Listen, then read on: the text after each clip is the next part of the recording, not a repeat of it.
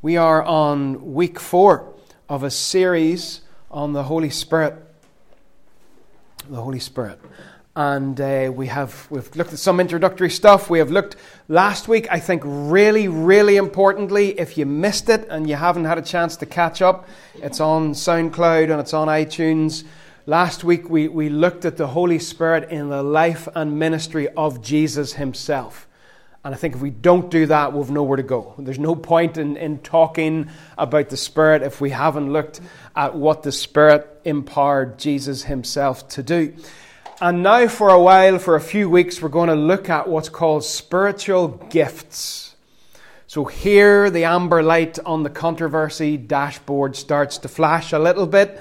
Uh, this is, this is a, uh, an area of theology and church practice that can cause uh, a wee bit of disagreement. I hope, as always, the intention is to be absolutely scriptural about this.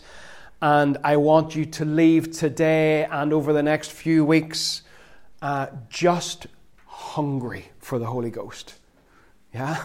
To come and powerfully work through you to see the church built so let's read uh, one verse from 1 Corinthians 14. We'll spend a fair bit of time today uh, in 1 Corinthians, um, and then uh, again, probably next week or, or the week after. Here's 1 Corinthians 14, verse 1. Some verses in the Bible need explanation. Some of them you have to wrestle with them a wee bit just to maybe figure out what it means, and some of them are so obvious that you wonder why you have to even talk about them. But here's 1 Corinthians 14, verse 1. Paul is speaking, Paul the Apostle. Follow the way of love and eagerly desire gifts of the Spirit, especially prophecy. Follow the way of love. So, this comes after obviously 1 Corinthians 13, where Paul outlines the love in the church and how we are to love one another. And then he straight away says, eagerly desire the gifts of the Spirit. Now, to me, that's a command. It is not an option, it is not negotiable. It is a command from Paul to his churches, to Christians throughout the ages, to eagerly desire gifts of the Spirit. Linda and I have been really blessed over the years to have been on the receiving end of a lot of really rich prophetic ministry. Where people have come to us and they have prayed for us and they then have spoken what they believe God is laying on their hearts to speak to us in order to encourage us. The morning we left Lisnadill Church over at Armagh for the last time, um, having informed the church over a long period of, of what our intentions were and having received their blessing. And that last morning, I think it was in July 2015, I preached for the last time. I ended up in tears at the end of it and just had to sort of draw the line and say, I'm not going to say any more. And then Gary prayed for us, brought Linda and the kids up to the front, and he prayed for us. And he prophesied to us. And he spoke words to us that were really encouraging. And also within that, there was there were part of what he spoke to us was a warning that we didn't really get at the time. But we, we tend to, we do this thing where if anyone is praying for us and we believe that they might say something prophetic, the phone comes out and the voice recorder app goes on and we record everything they say because you go home and you think you'll remember it, sort of like when somebody's teaching you in school. you think you're going to remember what they said, or somebody preaching maybe, and you don't remember it at all. So we, we record it and uh, we still have it, and I've, you know, I've listened to it several times. But we didn't realize at the time what that was about. We didn't realize until a few years later what, what it was about. But whenever it came to pass, what he had spoken to us brought us tremendous comfort and strength that God was not being taken by surprise. If you have a take it or leave it attitude to prophetic ministry, I would urge you to rethink that. And if you've never thought about it before, I would urge you to think about it for the first time. We are talking here about miraculous gifts of the Holy Spirit whereby he uses a human being to communicate something from God to another person or a group of people. We're not talking about some small thing, that is a huge concept. And if you have a take it or leave it attitude, I want, I want you to know that without prophetic ministry, there would not be a church here. It just wouldn't. It wouldn't exist. It wouldn't have started in the first place, and it certainly would not have continued during difficult times. It was prophetic ministry that got it going, and prophetic ministry that was the anchor in hard times.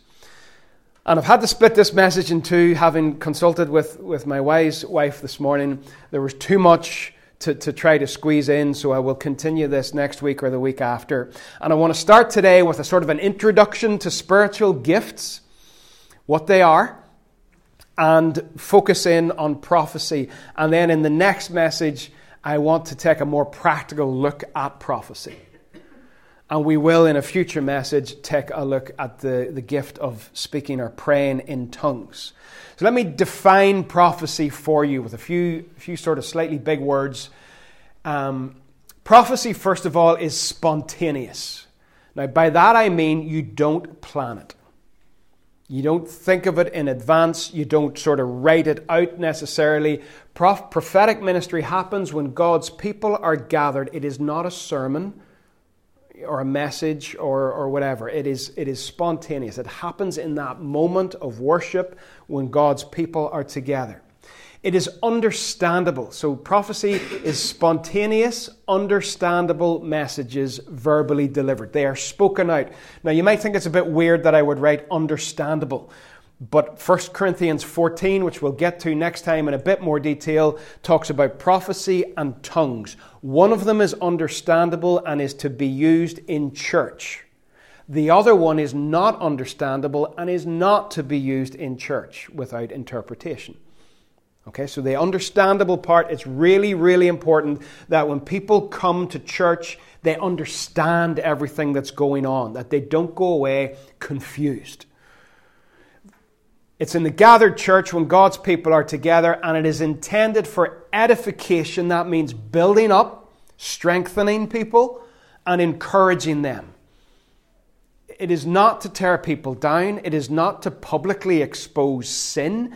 It is not to force your opinion about something, it is to build people up. If prophetic ministry takes place, people should go away strengthened, encouraged, and, and as we get to the end this morning and look at an Old Testament example, you'll see that.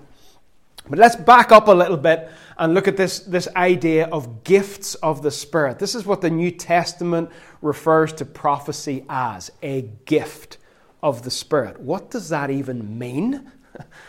and is it even relevant anymore for today? Because there's no point talking about it if it's not.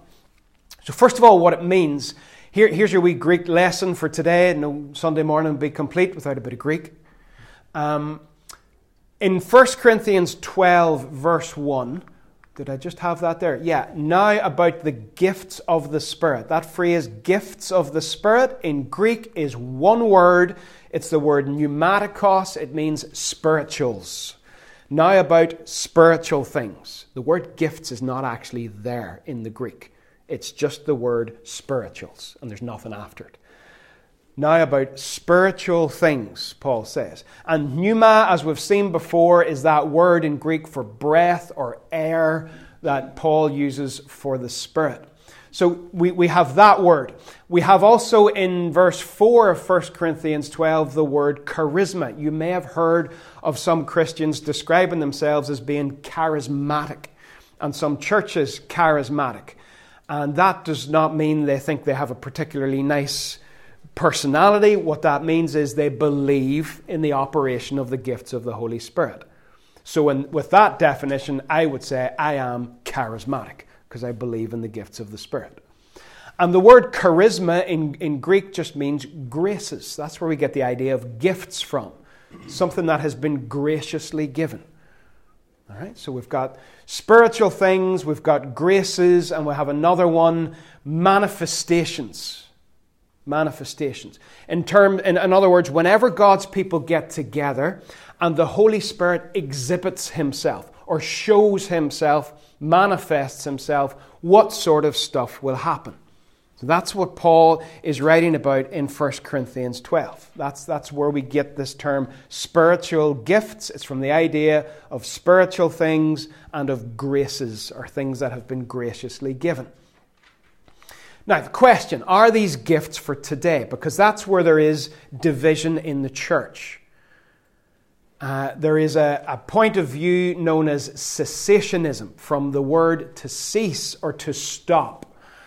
And what that means, or what their point of view is, no, these gifts do not operate in the church today.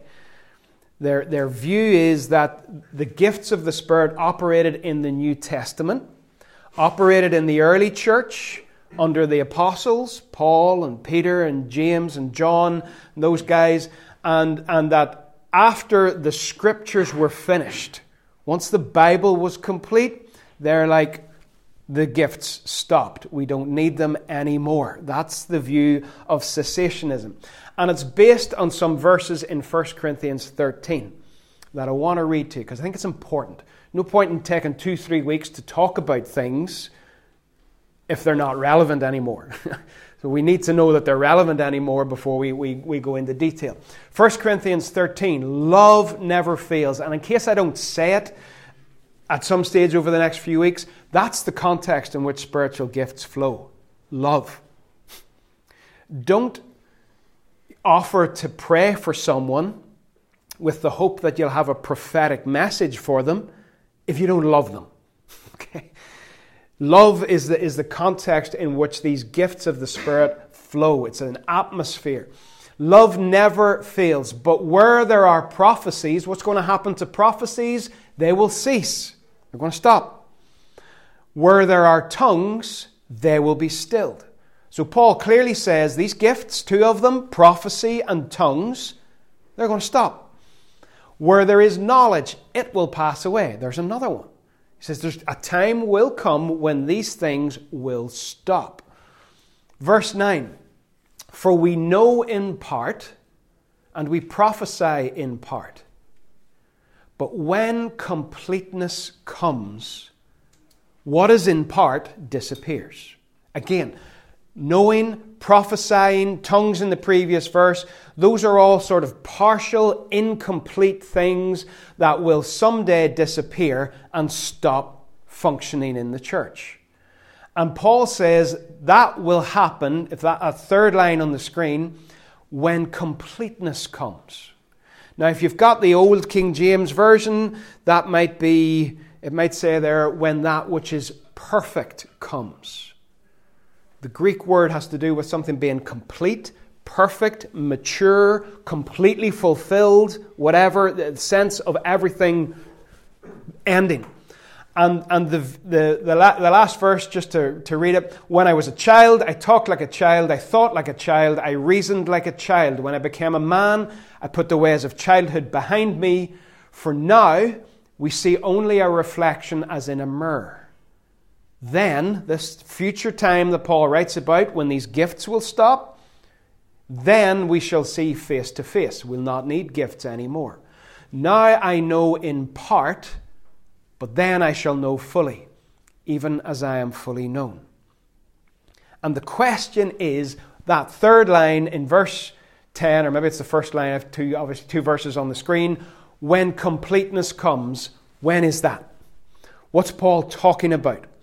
The view of cessationism that says spiritual gifts will stop understands completeness or perfection to mean the end of the writing of the scriptures, as in the New Testament being finished. That's that for, that for their point of view, once that has been completed, perfected, finished, all these spiritual gifts that the early church needed are no longer needed. All right? So that's the cessationist point of view. Then there's another point of view. See the way I've even picked the colours to manipulate you? Continuationism is to do with something continuing and going on. It's in green because everybody likes green. Makes you feel mellow, calm. Nice jumper, Ruth. It makes you just feel all comfortable. Uh, continuationism says, yes, these gifts continue. Throughout the church age, all the way from Pentecost in the book of Acts, all the way through until the glorious appearing of Jesus at the end of the age, what people refer to as the second coming.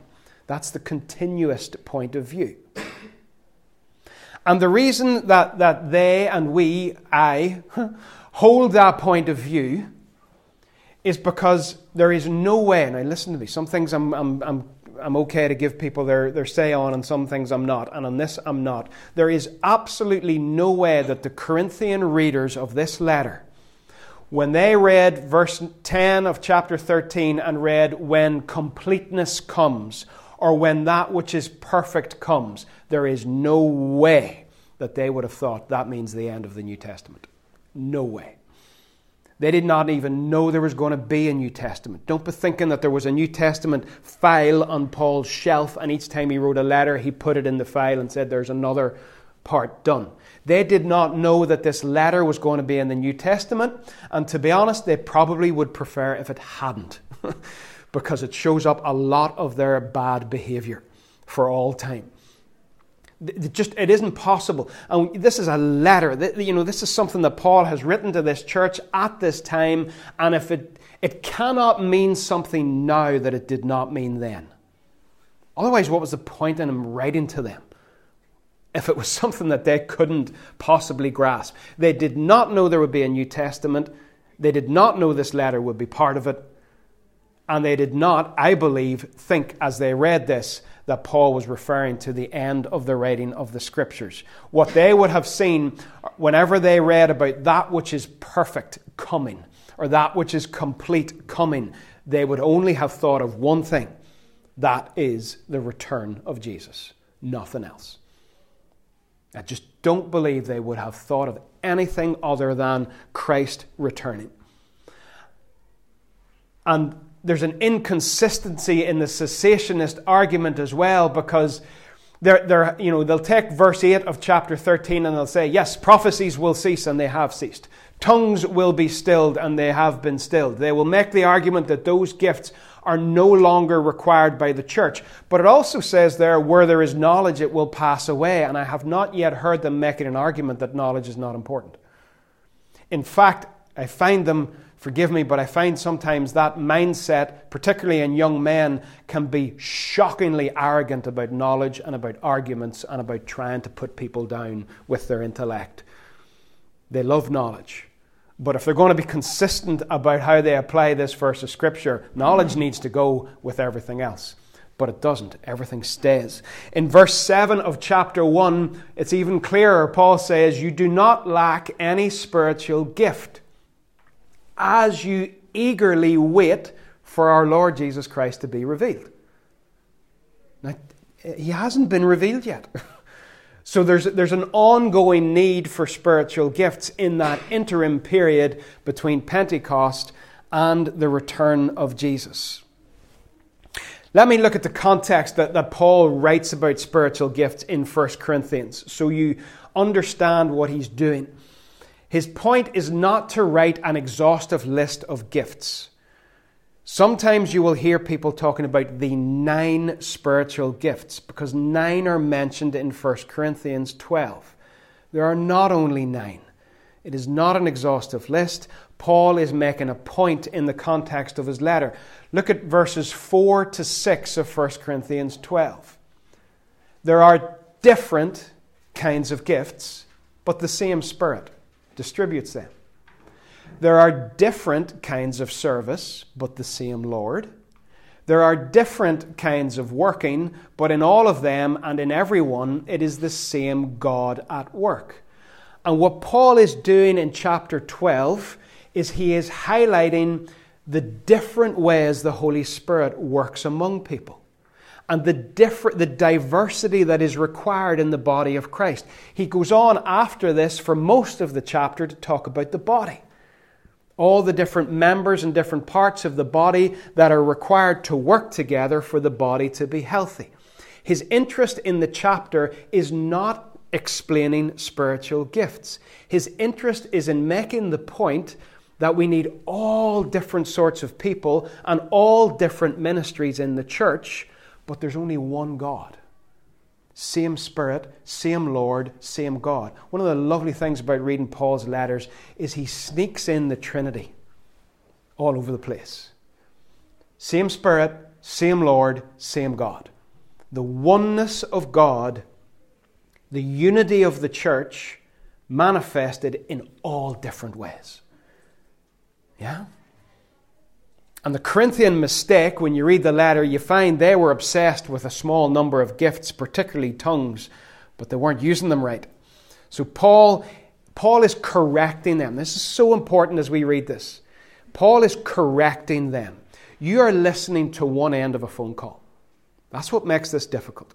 You're listening to what Paul is saying to them because they are misbehaving and you're trying to figure out what are they actually doing that has caused Paul to speak to them this way. So you're, you're on one end of the line, you're listening to what Paul says, and you don't know what they have said.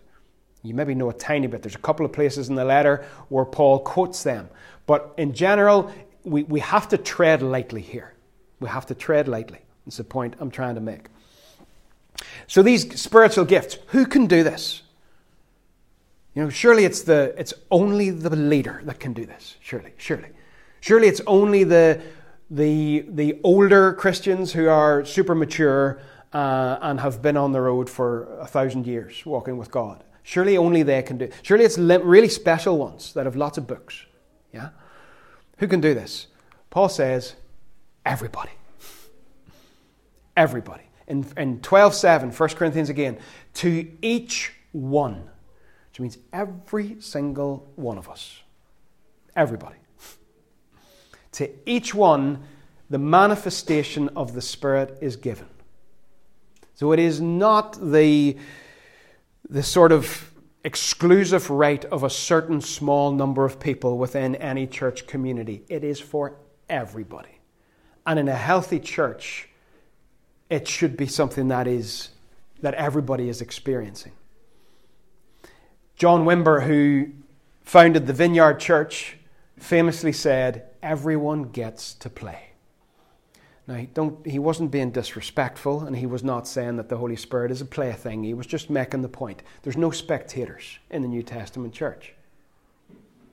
Everybody gets to participate. This is one of the reasons, and I do believe it's the Spirit that is, is prompting it, that this last couple of months, more and more as we're worshipping, we're quieting down the music and we're making space to allow people to share and to encourage. And I'm trying to gently encourage it without poking too hard, you know? Creating space for the Spirit to move because everybody gets to do this. Now, the whole everyone gets to play thing, I, I can struggle with this sometimes. So, one of the things I want to do this week and also next time is try to tell a few stories of, of you know things that, that we have been blessed by and, and, and experiences where, where I have spoken to others as well. And uh, I was in a 24 7 prayer room in Dundee a few years ago. Dundee, have you ever been to Dundee? Like, I'll go easy, but it's needs the Lord. And, and I'm not, I'm actually serious. You could, you walk through that place and you just can feel it in the air. But so I was in this prayer room. It was with Forge. We were there for the weekend, and on the Saturday afternoon, went to this prayer room.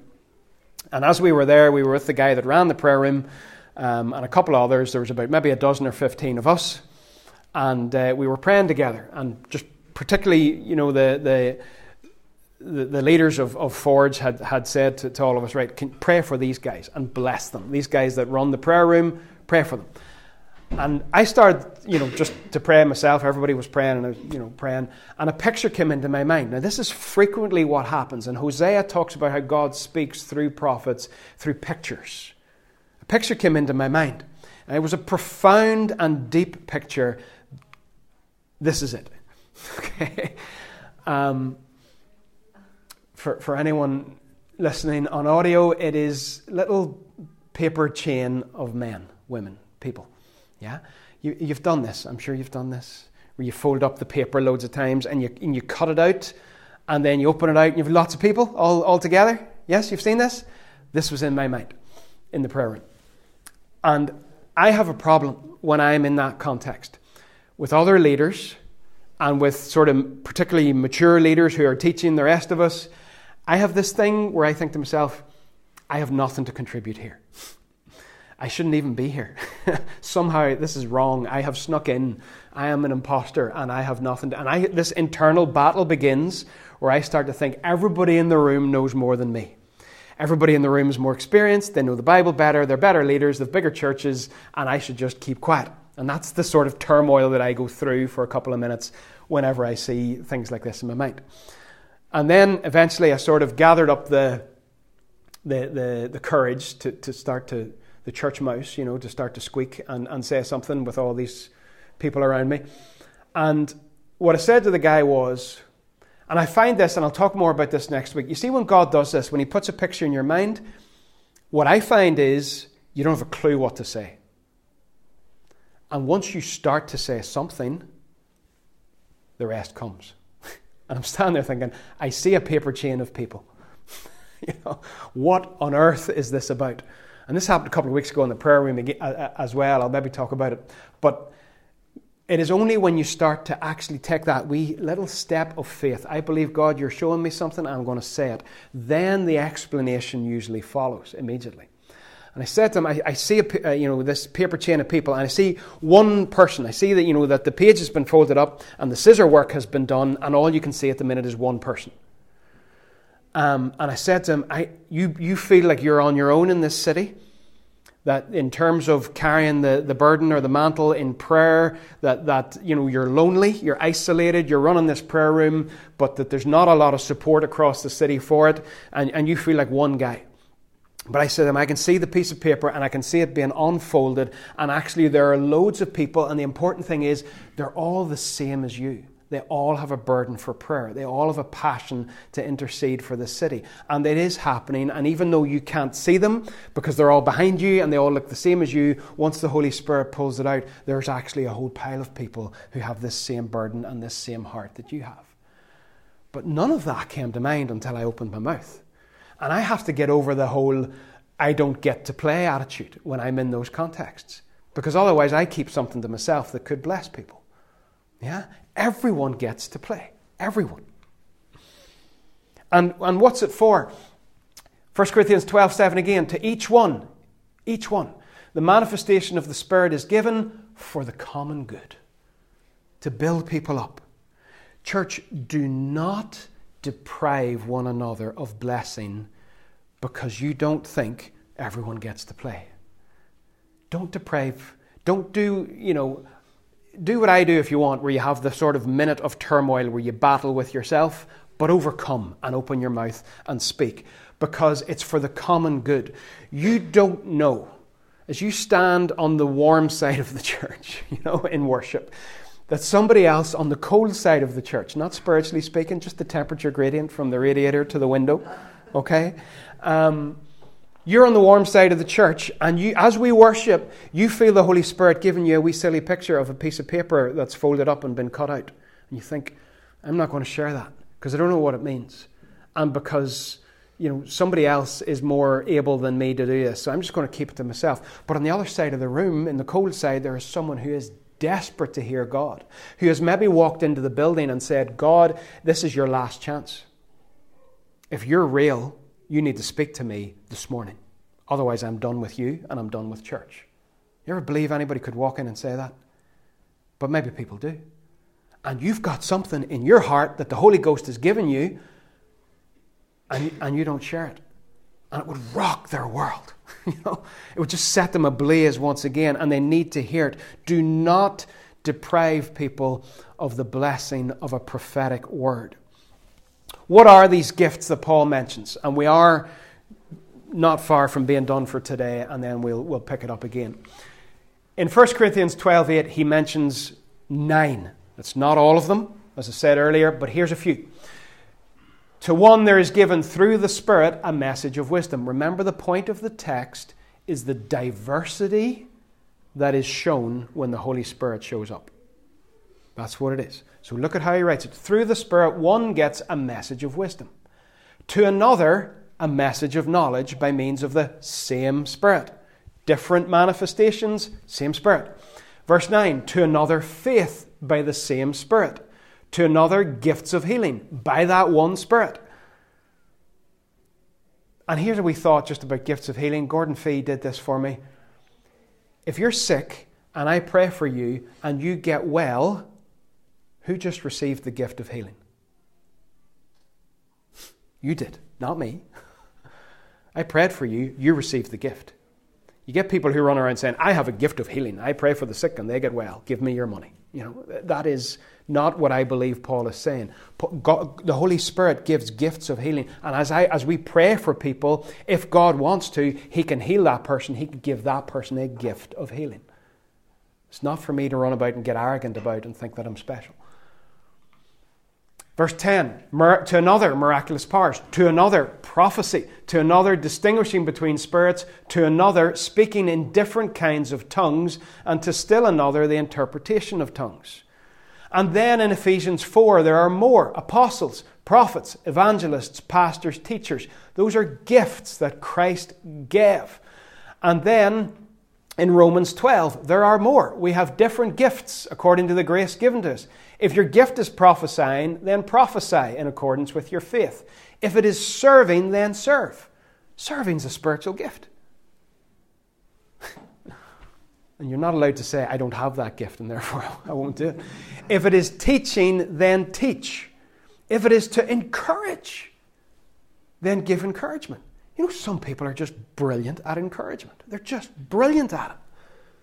We all try it and we all should do it, but some people, you, all you have to do is be with them for 30 seconds and you feel better. They have the gift of encouragement. If it's giving, then give generously. I know some people who draw no attention to themselves, who would never preach or stand up in front of a crowd, who don't want the limelight on them at all, but they are ridiculously generous to the church. And one guy in particular, and he says, It's my ministry to make a lot of money for the kingdom of God. And he does that, and he quietly gives and gives and gives and gives. If it is to lead, do it diligently. Leadership is a spiritual gift. If it's to show mercy, do it cheerfully. It goes on and on and on. And, and, and Paul's intention as he lists the gifts again in, in 1 Corinthians 12 is to show the diversity of it. We're going to spend most of our time talking about prophecy and tongues because that's what Paul has spent most of his time writing about. There are other things that he has mentioned, and I'm going to be just try to caution you to be careful about these. In, in chapter 12, verse 8, he says, To one there's given the message of wisdom, or you may have heard it described as a word of wisdom. That phrase is not used anywhere else in the Bible. And therefore, we need to be careful about saying, I know what that is. In the context of 1 Corinthians, they were obsessed with wisdom. And the first four chapters of 1 Corinthians talk about wisdom a lot. And in fact, Paul points out that God's wisdom is the cross. And therefore, again, Gordon Fee, educating me here, he would say that a message of wisdom is the spiritual gift of being able to proclaim the message of the cross in a way that sees lives transformed. Billy Graham. That dude could get up every single night and he could preach the same sermon over and over again about the cross, and people streamed forward for salvation. He, I believe he had the gift of the message of wisdom, the ability to proclaim the wisdom of the cross, God's wisdom. And then the message of knowledge. Again, in the King James, it says word of knowledge. And it's not mentioned anywhere else in the Bible. So we need to be careful about saying what it means because we really don't know. Sometimes people will go around in church saying, I've got a word of knowledge for you. Mm, I don't know. You maybe have a prophetic message, but do you have a word of knowledge? Do you know? Do I know? Does anybody know what it is? Again, it's mentioned a lot in Corinthians, this term knowledge, but not word of knowledge, nowhere else. There's a chance that this could mean teaching. Whereas the first one, the word of wisdom, is the proclamation of the cross. The second one, the word of knowledge, is the teaching of the scriptures, and it's a spiritual gift elsewhere in the Bible as well. In Romans 12, talks about teaching being a gift. So you just got to be careful about these ones that are only mentioned once in the Bible, that we don't lay this hard and fast. That's what that is, because we're just not entirely sure. 1 Corinthians 14. You know, it sits in the midst of a bunch of chapters that get preached a lot. 1 Corinthians 12 gets preached a lot. It's about the body of Christ. 1 Corinthians 13 gets preached a lot. It's about love. 1 Corinthians 15 gets preached a lot. It's about resurrection. 1 Corinthians 14, eh, not so much. Not so much. We, we, we, uh, we you know, sometimes avoid this because we don't know what to do with verses like this. 14.5. Paul says, I would like every one of you to speak in tongues. But I would rather have you prophesy. So you'll hear lots of sermons about love from 1 Corinthians 13. Not hear an awful lot about that because we're just not quite sure sometimes what to do with it. I wonder how I got through over 20 years of being a church goer without ever hearing about this. ever. Just wasn't discussed. And Paul does not want people in, in 12.1 to be uninformed. King James, again, coming in handy today, He says, I don't want you to be ignorant about spiritual gifts. I want you to know what's going on. But it's not just about knowing. If you compare 12.1 and 14.1, in 12.1 he says, I don't want you to be ignorant. In 14.1, it, it isn't just, oh, we're not ignorant anymore, we know all about this. Knowing is not enough. Understanding, changing your opinion is not enough. He says in 14.1, there's got to be action you need to eagerly desire the gifts of the Spirit. Eagerly desire, especially prophecy. Let me remind you of a bunch of guys in the Old Testament that you might have heard of called the Rebuilders as we close. A very brief overview because we spent 15 weeks on the Rebuilders and you don't want to hear it all again. But in the Old Testament, there are, there are these who returned from exile to rebuild the temple and the walls and the community of God's people. And we know that their hearts were stirred up to build and that they returned and they started the work and they faced opposition and they got discouraged and Ezra 4:24 says that the work came to a standstill. And actually came to a standstill for 16 years. Sometimes the struggle just tires you out, and it's very easy for the work to come to a standstill. A challenge for you. The burden that God put in your heart a year ago, two years ago, five years ago, has the weariness of it caused it to sort of grind to a halt, to come to a standstill? It's still there, but it's just sitting, it's not progressing what will stir them up again? In chapter 5 of Ezra, what stirs them up again is Haggai the prophet and Zechariah the prophet. They come and they do their thing. They prophesy to the Jews in the name of the God of Israel who was over them. And Zerubbabel, you know him, and you know he's the son of Shealtiel, and Joshua, son of Jozadak, set to work to rebuild the house of God in Jerusalem, and the prophets of God were with them, supporting them. Haggai and Zechariah didn't just roll into town, put up a tent, have a couple of special meetings, prophesy all around them, put the tent away, and then disappear to the next town. They stayed with the builders. And they continued to proclaim God's word prophetically into the hearts of the builders. And, there, and as a result of it, the people set to work. They started once again building the temple. And Zechariah writes a really difficult book in the Old Testament to understand. Thought, thought to be the hardest book in the Bible, actually, to, to get your head around. And I want you just to see a couple of pictures that he uses as we finish. In chapter 4, verse 1, the angel who talked with me returned and woke me up like someone awakened from sleep. He asked me, What do you see? Zechariah sees this vision. I see a solid gold lampstand. Now, we know from other scriptures that the lampstand can refer to the people of God. Revelation 1. I see a solid gold lampstand, so I think that represents God's people. With a bowl at the top and seven lamps on it, with seven channels to the lamps. Also, there are two olive trees by it, one on the right of the bowl and the other on its left. So we've got this picture of a lampstand and a bowl and an olive tree standing on either side. And Zechariah asks the angel, What are these, my Lord? He answered, Do you not know what these are? Gotta hate it when angels are mischievous like that, don't you? Do you not know what these are? No, my Lord, I replied. So he said to me, This is the word of the Lord to Zerubbabel, not by might nor by power, but by my spirit, says the Lord Almighty. And there's a lovely prophecy that Zerubbabel receives. Remember, the work has stopped. Has your work stopped? The work has stopped. And what, what the, the, the, prophecy that is to be spoken out is to the thing that has stopped Zerubbabel, the opposition that has got in his way.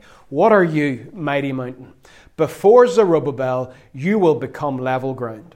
Then he will bring out the capstone, the final stone of the temple, to shouts of, God bless it, God bless it. Then the word of the Lord came to me. The hands of Zerubbabel laid the foundation of this temple, his hands will complete it. Do some of you need to hear that? You laid the foundation of something, and it's now sat for a period of time, and maybe the word of the Lord to you this morning is, you know, you will complete it. you will. This, this is what Zechariah spoke to the people and to Zerubbabel to get the work started again. You will know the Lord Almighty has sent me. Who dares despise the day of small things? In verse 10. And then verse 11, Zechariah is still troubled. And he says to the angel again, what are these two olive trees? I see the people of God, I see the lampstand, I see two olive trees. Now, the olive trees are providing oil. The oil is flowing from them so that the fire of God's people can burn.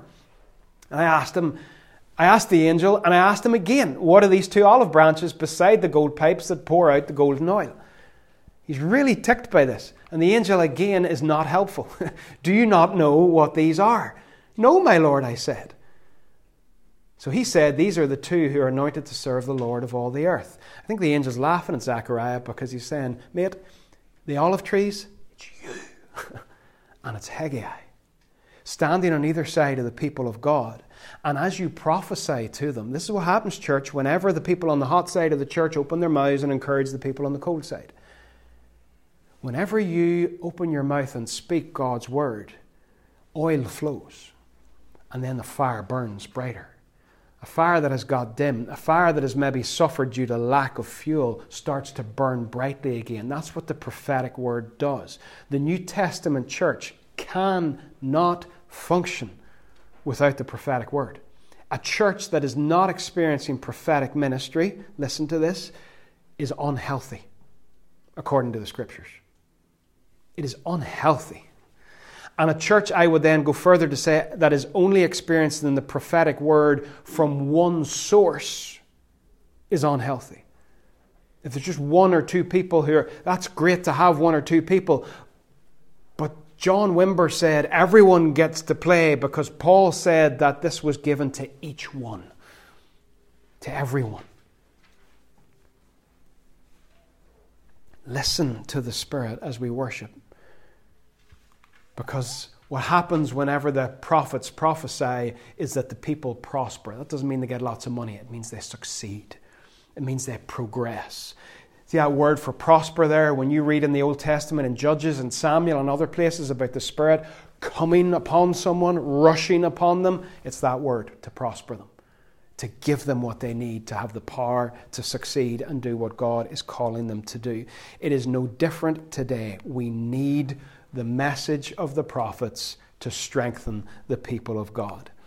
We will continue. We will look at practical details of how to do this in the church and more stories and examples. But now we're going to worship. And as we worship, we're going to leave some space